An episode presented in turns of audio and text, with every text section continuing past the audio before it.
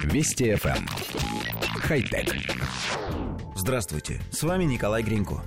В январе 2006 года агентство НАСА запустило в космос автоматическую межпланетную станцию «Новые горизонты», чтобы провести изучение Плутона и его естественного спутника Харона. До Плутона станция добралась лишь к 2015 году, передав на Землю снимки планеты, сделанные с недостижимым прежде разрешением. В экваториальной области, в регионе, названном Ктулху, был обнаружен чрезвычайно разнообразный ландшафт, изрезанный кратерами и горными цепями. Верхние части гор на снимках были намного светлее подножий, и, получив изображение, ученые пришли к выводу, что это снег. Плутон – крупнейшая из карликовых планет Солнечной системы, и состоит он из камня и льда, в том числе водяного. Казалось бы, наличие снега здесь не должно никого удивлять, однако есть одно «но». Атмосфера у Плутона очень разреженная и состоит в основном из азота с небольшими примесями угарного газа и метана – Метан, несмотря на его крошечную концентрацию, примерно четверть процента, вызывает в атмосфере планеты парниковый эффект, что дает довольно интересный результат. Температура здесь растет с увеличением высоты. Чем выше от поверхности, тем горячее.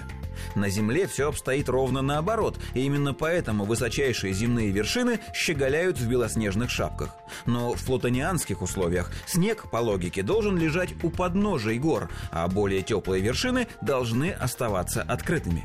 Ученые долго бились над загадкой снега на Плутоне, и лишь совсем недавно международная группа планетологов опубликовала отчет, в котором объяснила это явление.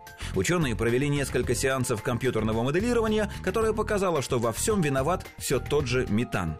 Именно из метана состоит снег на Плутоне. Причем процесс образования его в горах прямо противоположен тому, что мы можем наблюдать на Земле. Здесь камень, из которого сложены горы, холоднее окружающей атмосферы, и метан кристаллизируется на нем, образуя снег.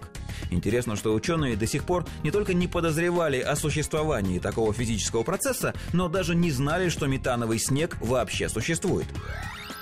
Плутон очень интересный объект. Достаточно вспомнить, что какое-то время назад его лишили статуса планеты, посчитав слишком маленьким. А когда-то вообще предполагалось, что Плутон изначально был спутником Нептуна, но в результате каких-то процессов сбежал, продолжая самостоятельно вращаться вокруг Солнца. Теперь Плутон вновь признан полноценным членом планетного братства. Специально для него даже придумали категорию «плутоиды». Считается, что через 7-8 миллиардов лет Солнце станет красным гигантом, и тогда на Плутоне возникнут условия, приемлемые для развития жизни, и карликовая планета сможет поддерживать эти условия на протяжении десятков миллионов лет.